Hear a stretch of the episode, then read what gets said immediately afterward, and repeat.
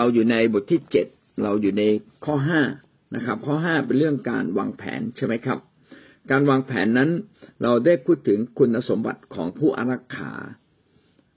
ว่าจะต้องมีสติปัญญา มีความรอบคอบ ก่อนวางแผนต้องมีการตั้งเป้าให้ชัดเจน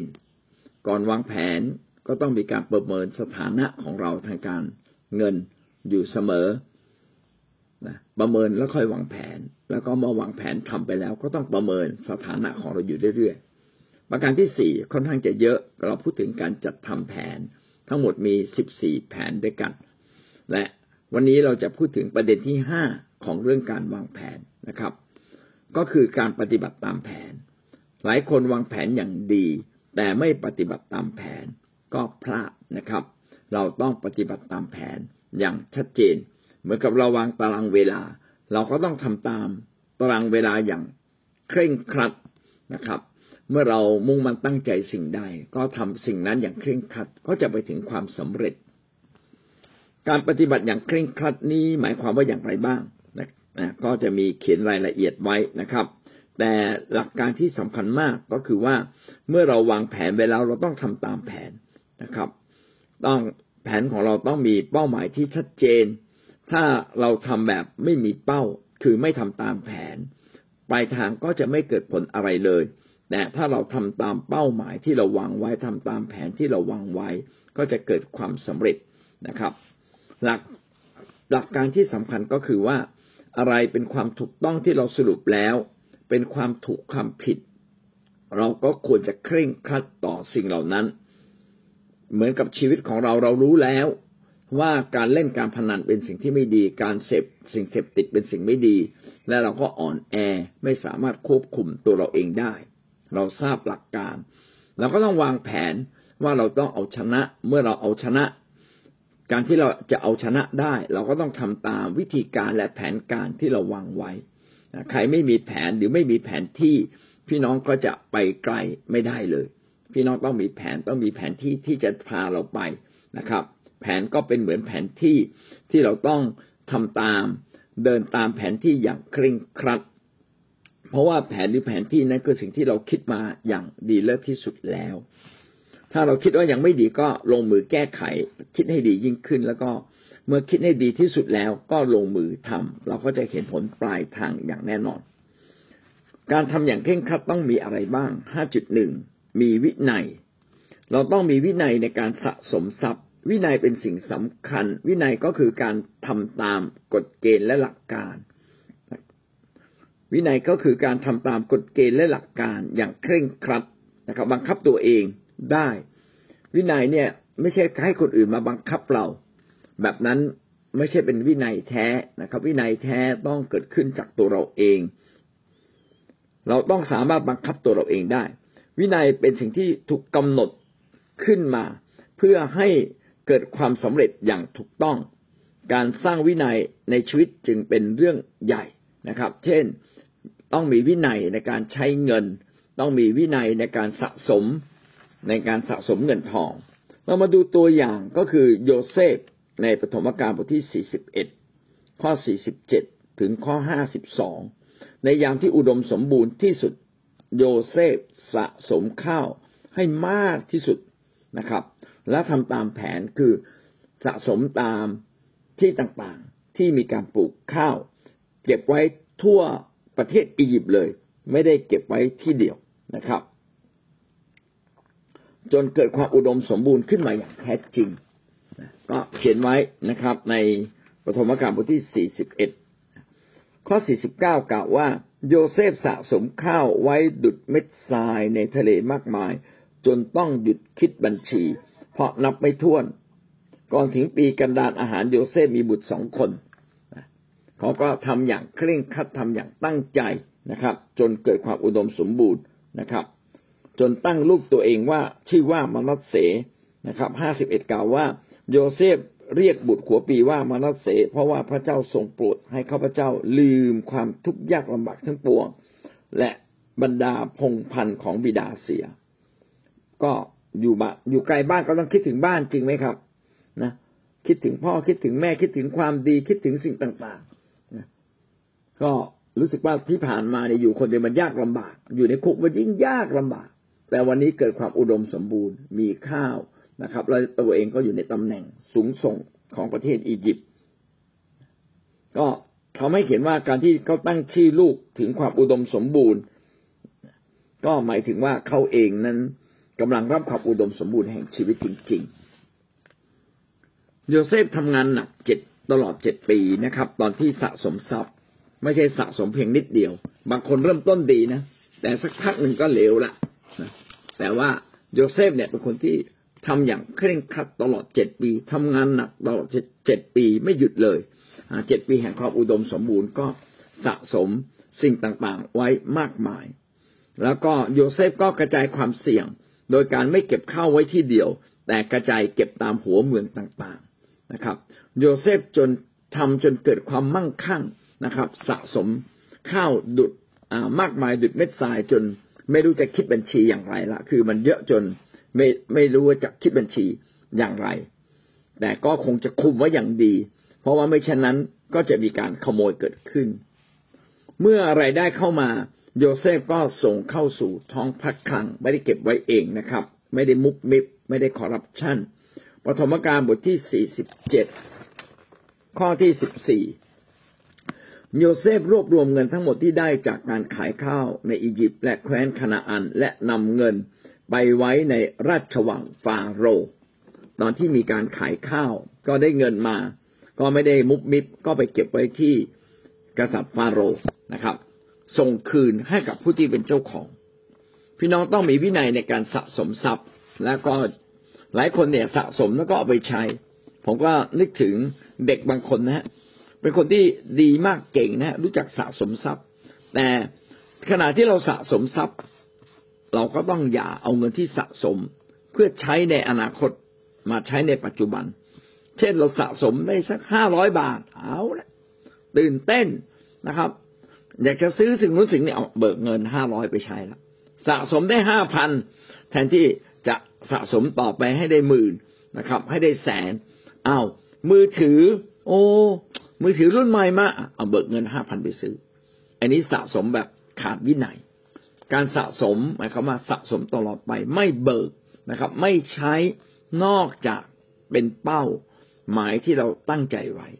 เราควรจะสะสม สำหรับอนาคตอันยาวไกลด้วย มีอีกตัวอย่างหนึ่งที่น่าสนใจก็คือการเก็บมานาไว้เพื่อวันสบาโต ตอนที่คนยิวนั้นอยู่ในดินแดนคณะอันมีมานาตกจากฟ้า ทุกเช้า คนยิวก็ไปเก็บมานา มานาเนี่ยเป็นเขาบอกเป็นเหมือนกับเป็นเกล็ดเกร็ดนะครับ มานานี่เป็นคำตกใจที่ชาวอิสราเอลเรียก สิ่งที่มันตกลงมาและเป็นอาหารว่านี่อะไร มานาแปลว่า นี่คืออะไรนะเออนะเขาบอกว่ามันหอมเหมือนน้ำผึ้งแล้วมันตกจากฟ้า แล้วหน้าที่เราคือไปเก็บ เก็บแป๊บเดียวก็พอกินทั้งวันเลยนะครับ แต่วันอาทิตย์พระเจ้าบอกว่าวันอาทิตย์อย่าไปเก็บ วันเสาร์เนี่ยเอ๋อไม่ใช่วันอาทิตย์ วันสบาโตของคนยิวเนี่ยก็คือศุกกลางคืนจนถึงเสาร์กลางคืน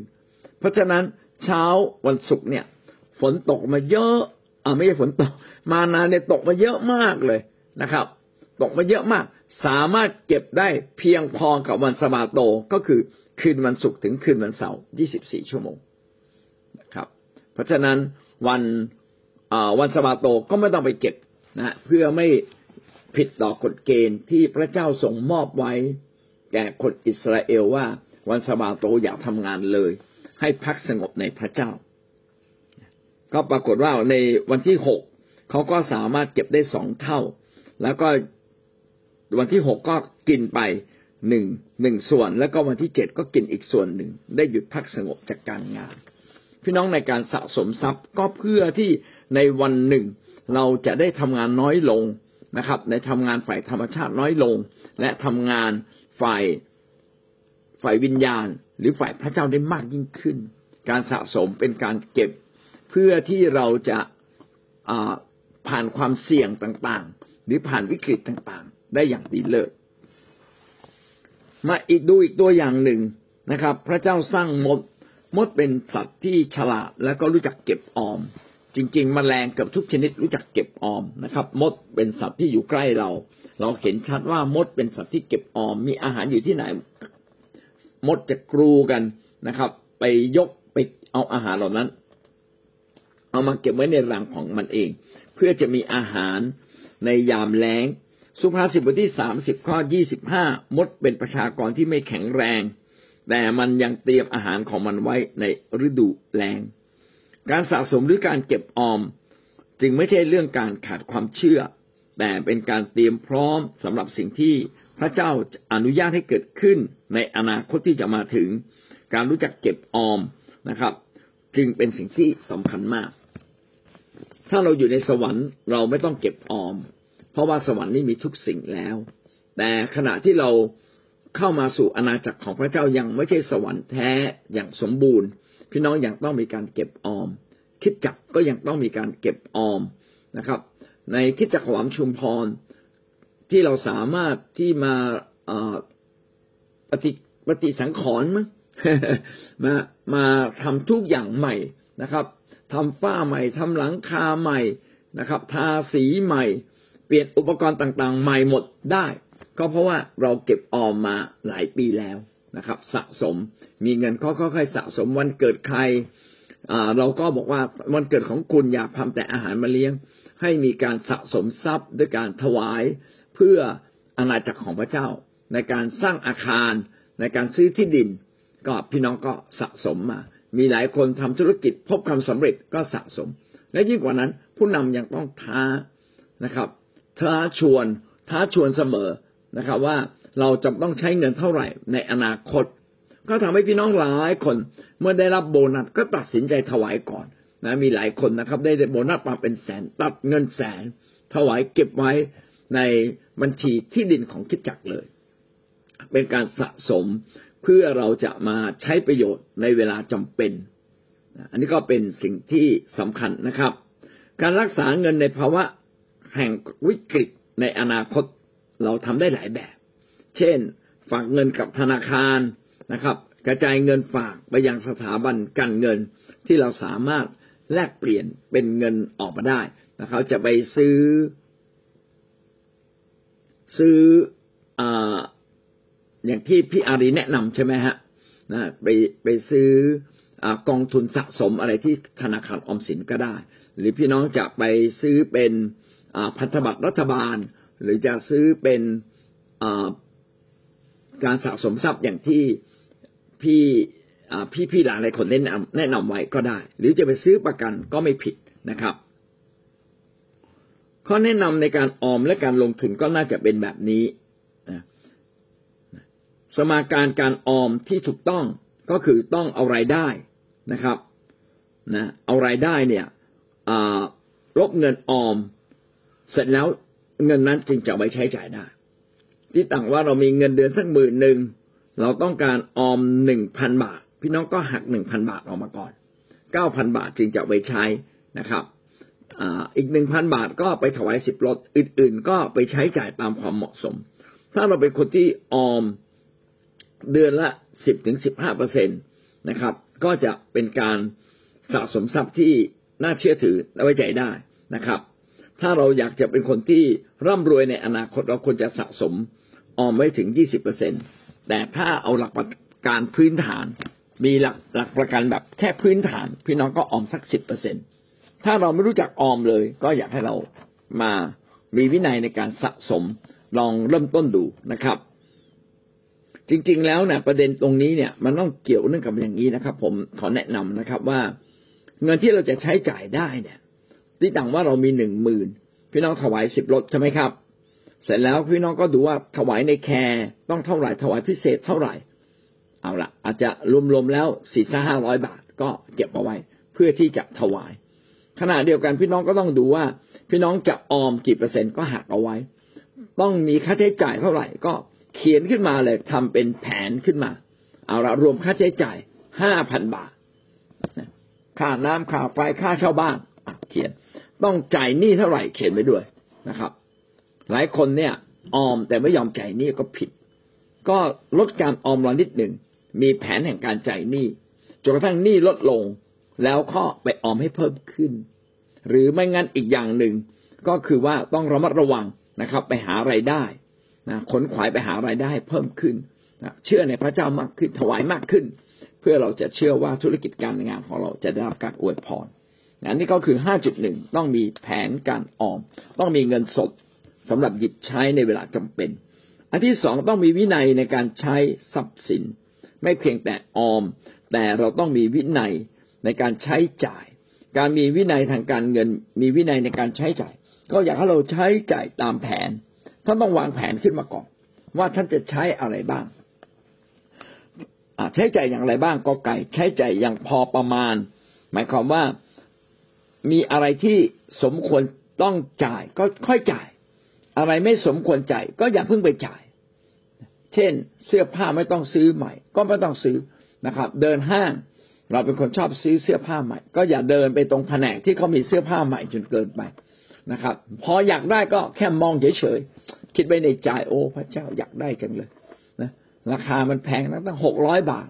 ขอมองไว้ก่อน โอ้อธิษฐานกับพระเจ้าบอกพระเจ้าเนี่ยอยากจะได้ มีหลายคนเป็นอย่างนั้นจริง ๆ นะครับ อยากได้แต่บางทีไม่มีเงินซื้อหรือ หรือดูดูตามแผนการใช้จ่ายเรามันไม่ควรซื้อ ก็ไม่ซื้อเลยอธิษฐานอย่างเดียว พระเจ้าอยากได้อยากได้อยากได้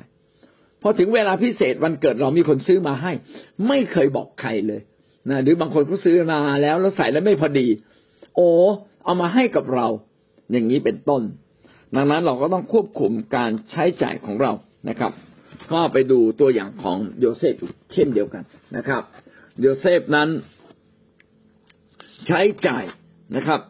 ในเวลาอันเหมาะสม เช่น มีข้าวก็ไม่ได้ขายข้าวจนกระทั่ง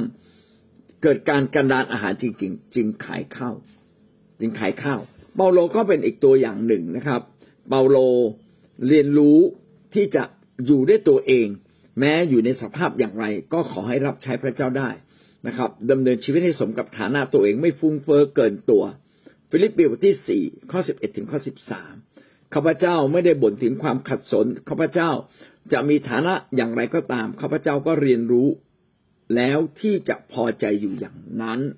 นะครับ ถ้าเราจะจ่ายมันก็จ่ายได้ทุกเรื่องแหละเรื่องเล็กเรื่องใหญ่จ่ายได้หมด แต่พอเราจ่ายทุกเรื่อง พอมีเรื่องสำคัญที่เราต้องจ่ายจ่ายไม่ได้ โอ้พออยากจะมีส่วนถวายถวายไม่ได้อยากจะช่วยพี่น้อง ช่วยพี่น้องไม่ได้ อยากจะช่วยญาติช่วยเขาไม่ได้ หรือเราบางทีเราจำเป็นเอง ต้องซื้อซื้อไม่ได้ เช่น ครั้งหนึ่งอยู่ดีๆเนี่ยโทรศัพท์ผม ไปบัพติศมาในน้ำมันจมน้ำไปโอ้ยทำยังไงมันก็ไม่ติดสักทีหนึ่งข้อมูลเยอะแยะเลยไม่รู้จะทำไงนะครับ ก็เป็นแบบคือเป็นข้อคิดว่าเราต้องระวังนะก็ให้ให้น้องคนหนึ่งไปดูแล สุดท้ายเขาก็ไปจุ่มใน ไปแช่ไว้ในข้าวสารสาวมันเฮ้ย มันใช้ได้เว้ยแต่หน้าจอมันมืดหมดแล้วอะ มันใช้ไม่ได้หน้าจอมืดแต่ว่า มันสามารถเอาข้อมูลออกมาทางคอมพิวเตอร์ ขอบคุณพระเจ้านะพระเจ้าก็ยังรักเรา เนี่ยถึงตอนนั้นเอ๊ะเราจะเอาเงินที่ไหนซื้อ เพราะเราไม่เคยสะสมทรัพย์อย่างเพียงพอ ก็ไปดูดูดูอ่ายังเก็บไว้พันหนึ่งนะครับพันหนึ่งก็ไม่พอซื้อทำไง ขอบคุณพระเจ้าก็อธิษฐานสิครับนะอธิษฐานอธิษฐานก็ขอบคุณพระองค์จริง ๆ เลยนะครับ มีพี่น้องคนหนึ่งก็ถวายมาให้ไปซื้อ สารเสริญพระเจ้า เราก็ไม่เพียงแต่รอการถวายนะครับ ในส่วนของเราเราทำอะไรได้ แล้วก็ควรจะทำให้มากยิ่งขึ้น ถูกไหมครับนะเปาโลก็ไม่ได้สนใจเรื่องความอิ่มท้องนะครับ อิ่มท้องอดอยากก็เผชิญได้หมด ข้อสิบสามจึงสรุปอย่างนี้ฟิลิปปีบทที่สี่ข้อสิบสามสรุปไว้ข้าพเจ้าผชนทุกสิ่งได้ โดยพระองค์ผู้ทรงเสริมกำลังข้าพระเจ้า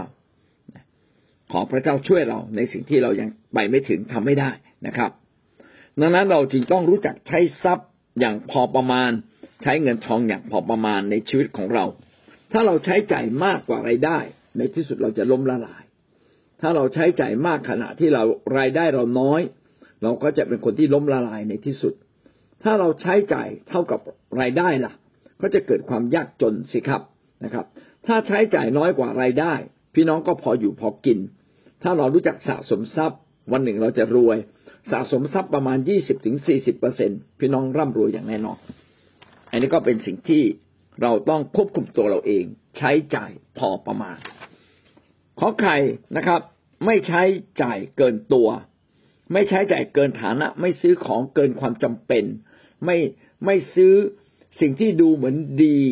นะครับ ดูเหมือนว่าราคาถูกเยอะๆโดยที่เราไม่ได้เอามาใช้ พี่น้องลองไปดูนะครับบ้านเราเนี่ย บ้านของท่านเอง บ้านของผมก็เหมือนกันไปค้นดูจริงๆนะมีหลายอย่างเราซื้อมาเก็บ ไม่ได้ใช้เลยเอ๊ะไอ้ที่เราซื้อมาเก็บเราไม่ได้ใช้มันจะงอกเงยไหมมันไม่งอกเงยนะครับและกว่าเราจะได้ใช้บางทีปีหนึ่งสองปีสามปี สิ่งเหล่านี้ซื้อแต่จำเท่าที่จำเป็นซื้อให้น้อยที่สุดนะครับ อย่าใช้จ่ายเกินตัว ชีวิตของเราต้องไม่ใช้จ่ายเกินตัว นะคนที่เป็นหนี้เป็นสินเกือบทั้งหมดเลย ใช้จ่ายเกินตัวก่อนหนี้เกินตัว โอ้ยน่าซื้อจังเลยผ่อนแค่สามร้อยบาทสามร้อยบาทนี่ผ่อนตั้งสามสิบเดือน มันจะไหวเลยครับเนาะเนี่ยเราเนี่ยต้องมาสนใจตัวเองนะทำบัญชีรายจ่ายทำบัญชีรายรับจริง ๆนะครับ แล้วก็ให้รายจ่ายน้อยกว่ารายรับ แล้วก็เก็บออมแบบนี้ก็จะร่ำรวย จ่นี่ด้วยนะครับ สุภาษิตบทที่ยี่สิบสองข้อเจ็ดคนมั่งคั่ง ปกครองเหนือคนยากจน คนขี้ยืมก็เป็นทาสของคนให้ยืม อันนี้เป็นความจริง พอเรายากจนเราก็ต้องไปพึ่งเขาเขาพูดอะไรเราก็ต้องยอมเขาหมดเขาให้เราบีบบังคับจำนำอะไร บีบบังคับทรัพย์สินอะไร เราก็ต้องไปให้เขาหมดเลยนะก็อยู่ภายใต้ คนที่มีอำนาจมาก และคนที่มั่งคั่ง คนมั่งคั่งก็ส่วนใหญ่ก็มักจะมีอำนาจตามไปด้วย เราจึงต้องระมัดระวังสนใจมากที่สุดก็คือ อย่าเป็นหนี้อีก อย่าไปยืม ยืมให้น้อยที่สุด ดีที่สุดก็คืออย่ายืมทำบัญชีให้มันสมดุล ให้เราก็ทำบัญชีมันเหลือ ใช้จ่ายต้องน้อยกว่ารายได้ข้อแนะนำนะครับ หลายคนก็ก่อนหนี้นะครับ กอนหนี้คือใช้จ่ายเกินตัวก็มีหนี้ไงไปกู้หนี้ยืมสิน ไปลงทุนแบบไม่ได้คิดหน้าคิดหลัง อย่างนี้เป็นต้น ถ้าเรามีหนี้นะครับ ถ้าภาระหนี้เราเกินหนึ่งในสามพี่น้องจะยากลำบากละอย่าให้เกินหนึ่งในสามของรายได้ทำรายการหนี้สินทั้งหมดให้ชัดเจน จัดลำดับหนี้ว่าหนี้ไหนต้องจ่ายก่อนจ่ายหลังหนี้ไหนดอกเบี้ยสูงหนี้ไหนดอกเบี้ยต่ำ นะครับ แล้วก็ดำเนินการปลดหนี้ตามความเร่งด่วน มีบางอย่างไม่จำเป็นก็ขายทิ้งเสีย เพื่อจะไปปลดหนี้ เช่น มีโทรศัพท์อยู่สองเครื่อง เหลือเครื่องเดียวได้ไหมนะครับ อีกเครื่องหนึ่งก็ไปขาย มีที่ดินอยู่ก็ไปขายที่ดินนะครับ เพื่อที่จะไม่เป็นหนี้อย่ามีหนี้นะจะมีความสุขที่สุด และก็ที่สำคัญไม่สร้างหนี้เพิ่มเติม ควรระมัดระวังไม่ใช้เงินเกินตัว เนี่ยบางทีเราสุรุ่ยสุร่ายของฟุ่มเฟือยเห็นเขามีเราอยากมีบ้าง ช่วยไต่ตรองให้รอบครอบก่อนที่จะซื้อที่จะจ่าย บางอย่างไม่จำเป็นต้องจ่ายเลย ลูกาสิบสองข้อสิบห้าแล้วพระองค์จึงตัดแก่เขาทั้งหลายว่า จงระวังและเว้นเสียจากการโลภทุกประการ เพราะว่าชีวิตของคนที่ได้อยู่ในการที่มีของฟุ่มเฟือยการที่เรามีของฟุ่มเฟือยไม่ได้ทำให้ชีวิตเราดีขึ้นหนักหนาหรอก คนแค่ชมนะครับ ชมมาโอ้สวยจังเลยดีจังเลยบางทีไปทำผมมาตั้งห้าร้อยบาททำไมต้องทำถึงห้าร้อยบาทสะเองได้ไหมแล้วก็ไปให้เขาได้หรือได้บางส่วนได้ไหมหรืออะไรอะไรก็แล้วแต่เพื่อเราจะประหยัดนะครับ ผมเองหลายอย่างก็ประหยัดด้วยตัวเองนะอย่างให้ภรรยาก็ย้อมผมก็ให้ภรรยาย้อม บางทีผมยังไม่ยาวมาก ก็ภรรยาก็จะมาช่วยตัดผมด้านหน้าบางส่วนออก อย่างเงี้ย เออ ก็ประหยัดการตัดผมไป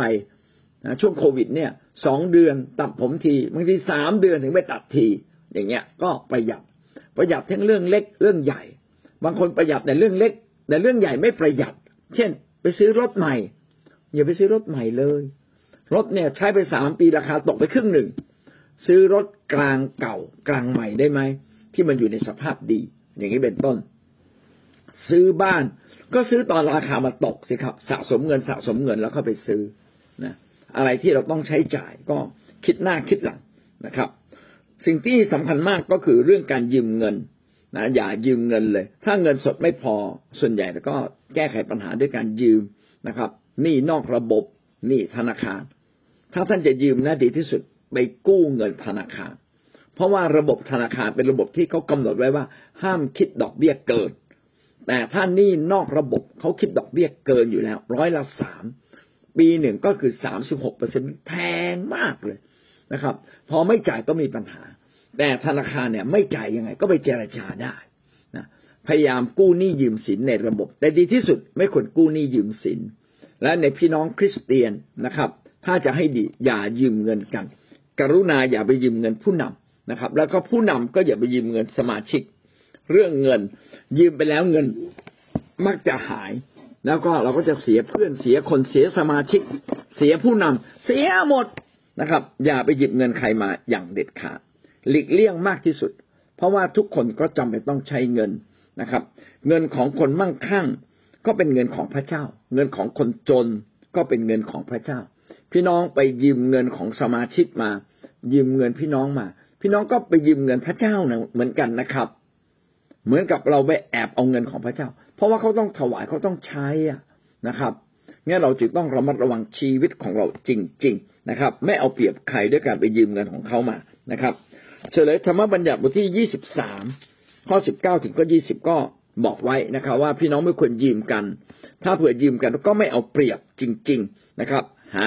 อย่าหาประโยชน์จากการยืมจากความยากลำบากของพี่น้อง เวลาซื้อของจากพี่น้องก็ไม่ใช่ต่อราคาจนพี่น้องไม่เหลืออะไรเลยนะครับ ซื้อในราคาอันเหมาะสมอันนี้ก็เป็นสิ่งที่เราต้องระมัดระวังเพราะถือเป็นพี่เป็นน้องฝ่ายวิญญาณก็เป็นพี่เป็นน้องไม่น้อยกว่า ความเป็นพี่น้องฝ่ายฝ่ายธรรมชาติ ก็หวังว่าพี่น้องจะไม่ยืมนะครับ แม้ต้องมีการยืมก็คิดอยู่เสมอว่าเป็นการให้ไป ใครมายืมตังผมเนี่ยผมจะคิดเสมอว่า ถ้าผมว่าเงินจำนวนนี้เขาไม่คืนผม ผมจะคิดอย่างไร ผมว่าเป็นหลักคิดที่ดีนะ โอ้ผมยืมแล้วผมใจแน่นอนสองหมื่นใจแน่นอนใจแน่นอน ผมจะใจดอกเบี้ยใจแน่นอน สุดท้ายไม่มีใครจ่ายอะไรอย่างนั้นเลย ชักดาบเฉยๆเลยนะครับ ดังนั้นก็เอ๊คิดให้รอบคอบคนให้ยืมไหมดีที่สุดก็คืออย่ายืมอธิษฐานเผื่อ ถ้าพี่น้องจะช่วยก็ช่วยอย่างเหมาะสม เขามายืมสองหมื่นผมช่วยคุณห้าร้อยบาทนะ อย่ายืมผมเลย เพราะว่าเงินผมก็จำเป็นต้องใช้ ผมสะสมไว้ทำสิ่งที่สำคัญนะครับ มีความจำเป็นจริง ๆ ผมให้คุณยืมไม่ได้ อันนี้ผมเชื่อคุณแล้วกันสองร้อยบาทสามร้อยบาท ช่วยเข้าไปนะครับ เป็นต้นนะครับ ผู้ให้ยืมก็ควรจะตัดสินใจตามกำลังทรัพย์ที่มี แล้วก็ให้อย่างไม่เสียดาย ผู้รับก็ควรจะตั้งใจที่จะคืนจริง ๆนะครับ ไม่ชักดาบนะครับ ไม่คดโกงอย่าค้ำประกันขายเพราะการค้ำประกัน ก็จะใครค้ำประกันผู้อื่นก็เป็นเหมือนกับเราเป็นเจ้าของเป็นผู้ซื้อ พี่น้องไปค้ำประกันรถก็เหมือนกับท่านเป็นเจ้าของรถ เป็นผู้ซื้อ ผู้ค้ำเป็นเหมือนผู้ซื้อ ดังนั้นคนคนนั้นเนี่ยเหมาะสมให้เราค้ำไหมบอกไม่เป็นไรเราพี่น้องกันค้ำค้ำค้ำไป ค้ำกันไปค้ำกันมานะครับ โดยเฉพาะอย่างยิ่งไปกู้หนี้ไปกู้ยืมเงินสหกรณ์สามคนมากู้ด้วยกันนะครับ ต่างคนต่างค้ำกันและกัน ก็ผลปรากฏว่าพอเกิดวิกฤตอีกสองคนหนีหนี้ลาออกไปเลย ลาออกจากราชการลาออกจากการเป็นครูนะครับ ย้ายบ้านหายไปเลยไอ้คนคริสเตียนเหลืออยู่คนเดียวเนี่ย ก็ต้องไปรับรับหนี่อีกสองส่วน ยืมมาบาทหนึ่งต้องคืนสามบาท พี่น้องคิดว่าเป็นอย่างไร เนี่ย เพราะว่าเราไปค้ำประกันนะครับ ผู้ค้ำก็เป็นเหมือนผู้ซื้อ ที่น้องไปซื้อค้ำค้ำรถอะไรก็ตาม ถ้าไม่ใช่ญาติที่เรายินดีให้ ถ้าไม่ใช่คนที่เรายินดีให้ เขาซื้อห้าแสนเหมาะถามตัวเอง รถไม่ได้ขี่ ไม่ได้ขับ แล้วเรายินดีจ่ายห้าแสนไหมถ้าไม่ยินดีจ่าย เพราะท่านมีลูกหลานมีหลายอย่าง อย่าค้ำพี่น้องขอร้องอย่าให้ผู้นำไปค้ำประกันท่านเด็ดขาดนะครับ ไม่ว่าค้ำประกันแบบไหนก็ตามไม่เอานะครับ แล้วก็อย่าให้พี่น้องในโบสถ์ค้ำประกันท่านนอกจากคนคนนั้นน่ะ จะรู้จักกันมายี่สิบสามสิบปี แล้วรู้ฐานะรู้อะไรสภาพจริง ๆ เพราะว่าถ้าท่านคำผิดมาว่าชีวิตฝ่ายวิญญาณท่านเสียไปเลยนะครับ เรื่องเดียวทำให้ชีวิตฝ่ายวิญญาณจบไปเลย ไม่เหลือเลย เราจึงต้องรักษาชีวิตฝ่ายวิญญาณ และเป็นหลักของคริสตจักรอย่าค้ำประกันใครอย่ากู้หนี้ยืมสินใครภายในคริสตจักร สุภาษิตยี่สิบสองข้อยี่สิบหกถึงข้อยี่สิบเจ็ดอย่าเป็นพวกที่ตกปากรับคำตกปากลงคำอย่าเป็นพวกผู้เป็น